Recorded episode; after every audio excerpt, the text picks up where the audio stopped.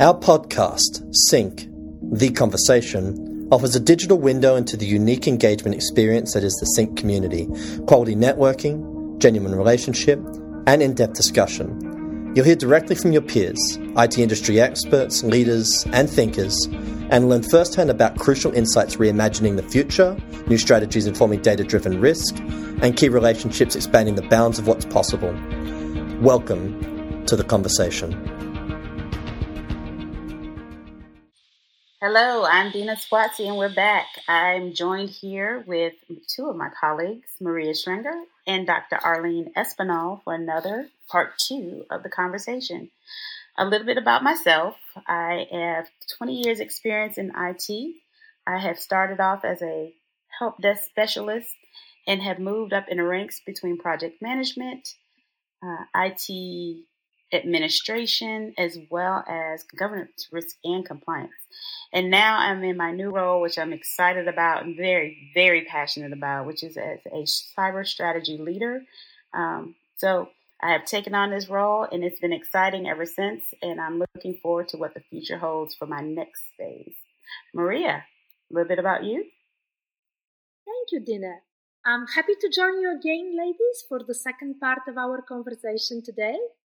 My name is Maria Schwenger, and uh, I am known as a cybersecurity data governance leader, uh, as well as cloud practitioner, um, building AI frameworks, and generally concentrating right now on digital transformation and the cybersecurity as enabler of the business to run secure. And hello again, ladies. Thanks again for having me. I'm excited to go into part two of our discussion. Part one was phenomenal, so I can't wait to get into our second half here. Um, but Dr. Arlene Espinal, a little bit about myself. My background spans over 20 years in a lot of the cutting edge and digital technologies um, that we use, and that can range from uh, deep capability development around artificial intelligence, machine learning, deep learning, uh, quantum computing, quantum AI, and a host of other next generation digital technologies that we're using in the commercial side as well as in support of national security. Um, and a little extra tidbit is I'm wrapping up my secondary PhD in um, quantum computing early next year. So I'm excited to be here and talk about all the dynamics that are meaningful for us in this space. Um, not just on the technology side, but on the development of leadership that's meaningful to be able to represent the technology sector. For part one, we talked about some of the things that were necessary to set the tone um, and, and how we went about that in terms of developing your career, paying attention to yourself, your health, all the things that are meaningful to be able to show up and give it your best. Um, and how to support yourself and, and, and some advice around ongoing development for the younger generation. Today, I'd like to start looking ahead, right, um, and talk about some of the meaningful things that um, are of impact to each of you. What changes do you think the industry has gone through since the beginning of your careers? Now, my my only my only caveat to that is of course covid has exploded a lot of different things for us in terms of how we work how we interact what collaboration and productivity mean to us um, in terms of you know leveraging technology and managing distributed teams. But beyond that i'd also love to hear a little bit more um, independently from each of you beyond that itself. What's what's been other deltas that have been meaningful for you um, and specifically both of you being women in technology? Now from perspective of changes in the industry for me specifically as a woman in technology i feel quite different um, in the past, quite often, I would be the only woman on the team, or I would be the only woman in the room, or uh, the only person, per, woman participating in the uh, or leading a tech discussion. Recently, though, I thankfully uh, am used to joining quite equally mixed groups. And I'm also used to collaborating with a lot of more female tech leaders my peers.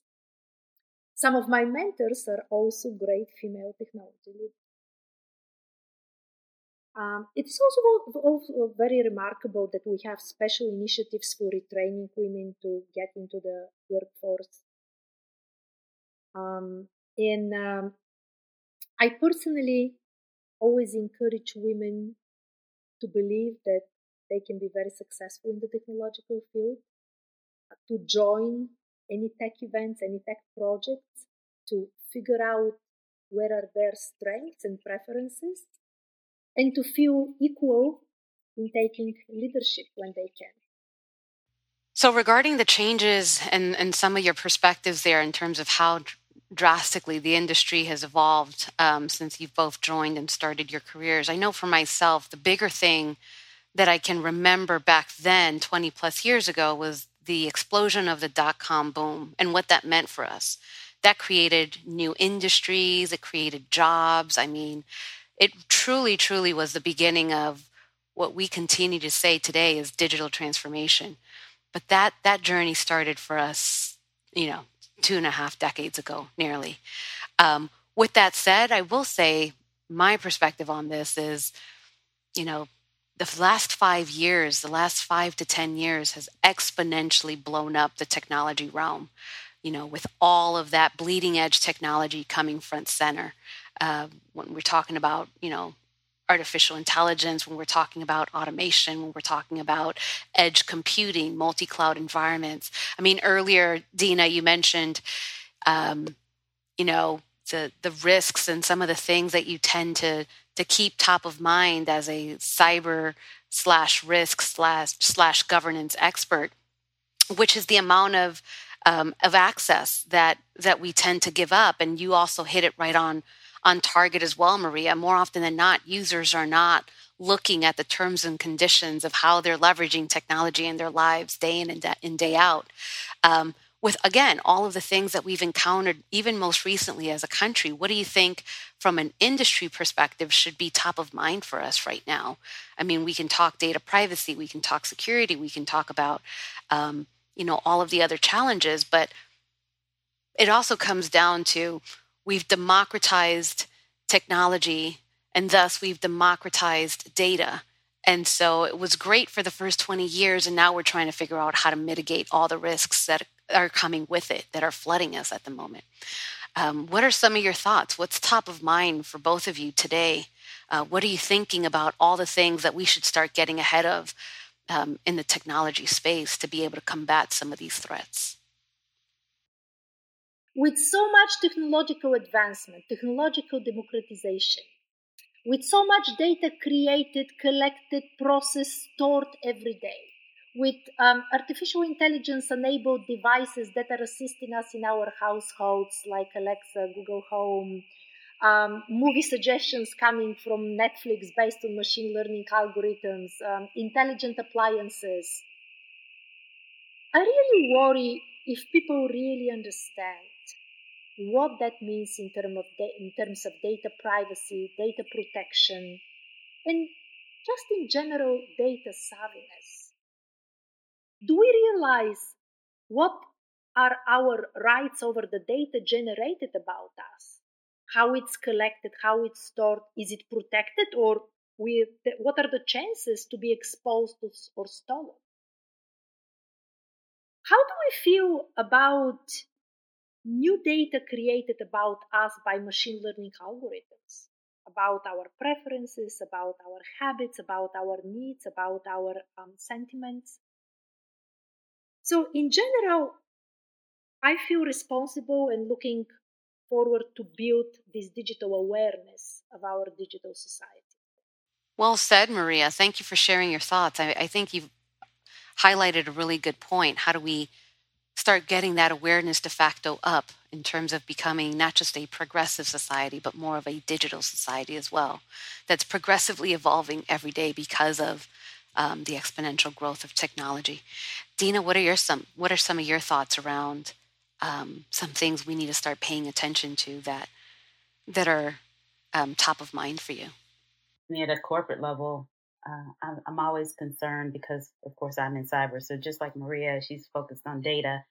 I mean, I'm concerned about data as well, but I'm also focused on cyber and the threats um, threats are really, really, um, those attacks are on the rampant. And so a lot of times we don't have, most companies are not prepared um, for those attacks. and preparation is definitely key. But I can't emphasize this enough because more of the larger corporations are usually a lot more prepared than the smaller companies. And smaller businesses, I think they think that they're probably almost, you know, excluded from this. But those are some of the ones that they're going to start targeting if they haven't already. And I, I, I'll, I try to encourage those that I know, friends of mine that have small businesses, and then other small businesses that I, you know, where I know know them, to make sure that they think about these things because access, you know, when I see a friend of mine and, and she's on her computer, her work computer, and she's accessing her personal email, and I think to myself, well, we can never do that. Because that's just not what we it it would be blocked or whatever. And because everything is so open they're allowed they're able to do so much and they're not monitoring any of the the things that are happening on their network. So it it, it that is one of the things that it really keeps me up at night. I won't say it literally keeps me up, but you know that saying what keeps me up at night is thinking about all those attacks and the companies that are really not preparing themselves. I think through all the the preparation that we go through on a regular basis, making sure that we have we do mock um, incidents to make sure that we understand what's going on. How do we respond to those incidents? Um, what do you do? Who needs to be um, contacted?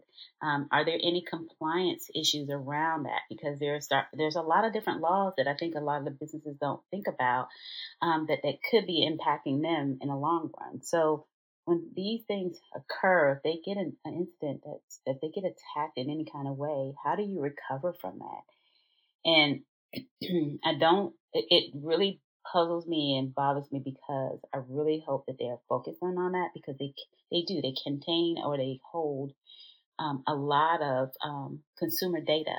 So going back to Maria's point about data, you know that data is sitting out there. So you signed up with a uh, you registered with a company, you bought some merchandise, and now if they get hacked, your data, your card information, your credit card information, or any other personal identif- identifiable information that you shared is out there. So it's very important, and that's really what's always top of mind. But that's only because I'm in cyber, so I'm always thinking about that. That's the first thing I'm thinking about, and then it's always the data that's out there. We've got to protect. And. I think that's exponentially. Um, it bleeds over exponentially, right? And I say that because you can't you can't think of digital transformation and not have top of mind the invisible uh, national borders that these technologies are transcending. So when I think of digital transformation, I think of globalization, and then I think of what we do here in the U.S. when we're leveraging, com- you know, cloud computing um, technologies, the cloud space itself, and how we're managing data in this environment and the privacy and and all of the different mechanics that have to be involved in that to secure it. Um, it's a night and day approach, right? How we how we manage data here within the U.S. is completely differently um, than how man how data is managed in Europe, where legislation is driving that um, there's a lot I can, as I am develop, as my teams and I are developing certain cutting edge technologies, whether it's for national security or for a commercial sector um, customer. I, I can no longer just be a technology expert. I now need to understand legislation globally so that I don't build a technology that will cause congressional uproar right depending on on the customer. And so those are the things we're faced with with that we're faced with as well right? And i think you factor into all of that the cyber security component of things and now you just have yourself a, a huge conundrum that you have to diplomatically and methodically and strategically um, navigate day in and day out. Um, when i when i'm thinking of building ai capabilities i can no longer just do it in the spirit of you know, we're going to create certain algorithms and models. We're going to run that at scale. We're going to use cloud native tools that are going to give us scalability, and I'll just throw it on Azure and have, have an AI functionality. I now need to start thinking of it also in the sense of cognitive AI. I need to understand how cognitive cyber is being leveraged. And I mean, it just becomes, you know, something that it's just never ending. So I'd love to hear from you, Maria, your perspective on that and some of the challenges you're, you're seeing as well. Um, I actually wanted to extend the topic that you started. Um, I'm presenting in a couple of months at the ISACA Evolve conference, and the topic that I selected is um, is actually AI and data privacy controversy, or that can be a marriage from heaven. Um, and the idea here is more about the responsible use of AI. And if people really understand how companies are using AI to on their data and to generate new data about them. What are the privacy regulations, like you mentioned? They're much strict in Europe. They're leading, uh, while here in US we lead pro- probably more with the business. And what each group of the stakeholders' responsibilities are about going after our data with machine learning algorithms, for example? What is the responsibility of the business owner, of the developer, of the data scientist, of the regulator, of the auditor, the privacy specialist, the data protection specialist, application security engineer? Right? So, from this perspective, um, we have a lot to think about how technology impacts us and how responsible the technology is. Right. No, you're right. And something that you've triggered, um, another, just to pull on that thread, Maria, another thought that I was just thinking of is we tend to talk about the social slash corporate responsibility of all of these technologies and how we're leveraging them. And we more often than not don't necessarily think of the national responsibility right? And I say that because Maria, you just touched on something in terms of the ethical AI, right? And we'll just pull on that a little bit more. If I go into a bank and have that conversation, the outcomes of that conversation will be completely different than what the US government is considering in terms of ethical AI and the efficacy of algorithms and, you know, explainable AI and how do we apply that. Um, so there is no set standard. And I think that is also compounding um, across the industries, not so much the confusion, but a lot of the complexities that we're dealing with day in and day out, right? Um, we think of technologies and we immediately think of it in the scope of business. And we forget that these technologies are driving congressional hearings writ large day in and day out. I mean, Facebook, Twitter, Instagram, right? So on and so forth, Amazon, everyone is having to sit in front of Congress to answer the questions that more often than not we're not thinking of as private citizens and, and users of these technologies. So um, I think the, the the problem, for lack of a better term, is at a broader scale than just the business piece of it, right? It's certainly something that private citizens need to be aware of and, and, and understand, but certainly something that I think is going to be an ongoing conversation for us, nothing that we'll be able to answer across any specific industry if we don't figure it out nationally first. So these are all really great points. I love where the conversation is going.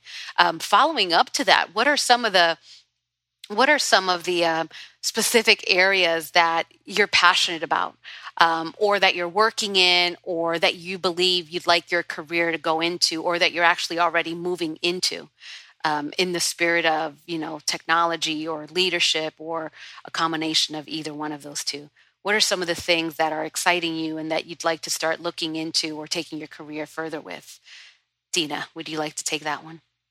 I'm always known uh, for um, moving after every you know few years or so. Uh, uh actually, every couple years, I, am usually on to the next thing. A friend of mine told me that at at the office um, not too long ago, and she says, "I'm not going to come over there and work with you because I know you're going to be gone in another couple years." it's not so much that; it's just that I like to I like to always think about my career as where do I go next, and then I, don't I'm not very comfortable with just staying in one spot for too long, only because I feel like there's just so much more. Um, there's so much growth. There's so much more growth that um, is in store for me. So I usually start um, when I take a new position, and I've been in this role for a year. I I, I can't really count it as a year because we're still going through a lot of transition. But as I've gotten more into this role, I love it. So I'm very passionate about strategy.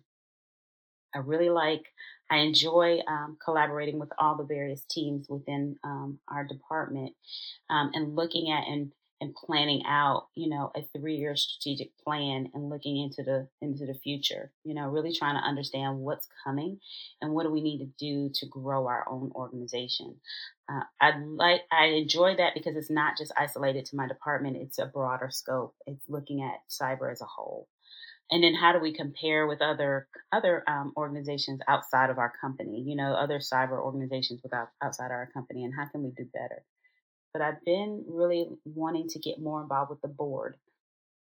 Um, I do, um, I do like it. I have, I've, I've created content and created decks for presentation with regard to um, cyber in order to support the story for cyber um, to our board. I'd like to get more involved in being on that other side now, um, to be that person on the board that's actually listening and trying to help help move the company forward as well. So that's uh, it. Always comes to me, you know, after I've um, gotten into a new role, and of course I've talked to my mentors because I like to see what they're working on and where they're headed. Um, I also like to see I get I take a step back and really look at what am I interested in and where am I at um, career wise. Do I want to? Where do I see myself in the next five to maybe ten years? and part of that is also retirement, right? So I want to be able to also retire at an uh, at an age where I can still travel and do some things that are outside of what I do today. So I think about that holistically um, and what I what would what would make me happy at the end of the day. And so I always try to build a plan around that. So right now, those are the things that I'm I'm dabbling in, um, and then kind of venturing out. I've been talking to a few um, people within my network to start um, at least soliciting those kind of conversations to see if that's really going to be of interest for me. But I, I, see myself going into that direction next. That's great. That's we, Definitely- we definitely need more women in board seats. That's in and of itself a whole other conversation that can go on between the three of us for hours. Maria, what are some of the things you're passionate about um, or looking to move into your career in terms of next steps? Well, for the last a few years, I have had one main passion. How to prove that security, compliance, data governance, kind of the cyber area, can be an enabler, not inhibitor to the business. Now, that includes many different areas of expertise across many enterprise structures. And it also includes building and adapting tooling, processes, people, new dig- digital uh, mindset, uh, transformation mindset.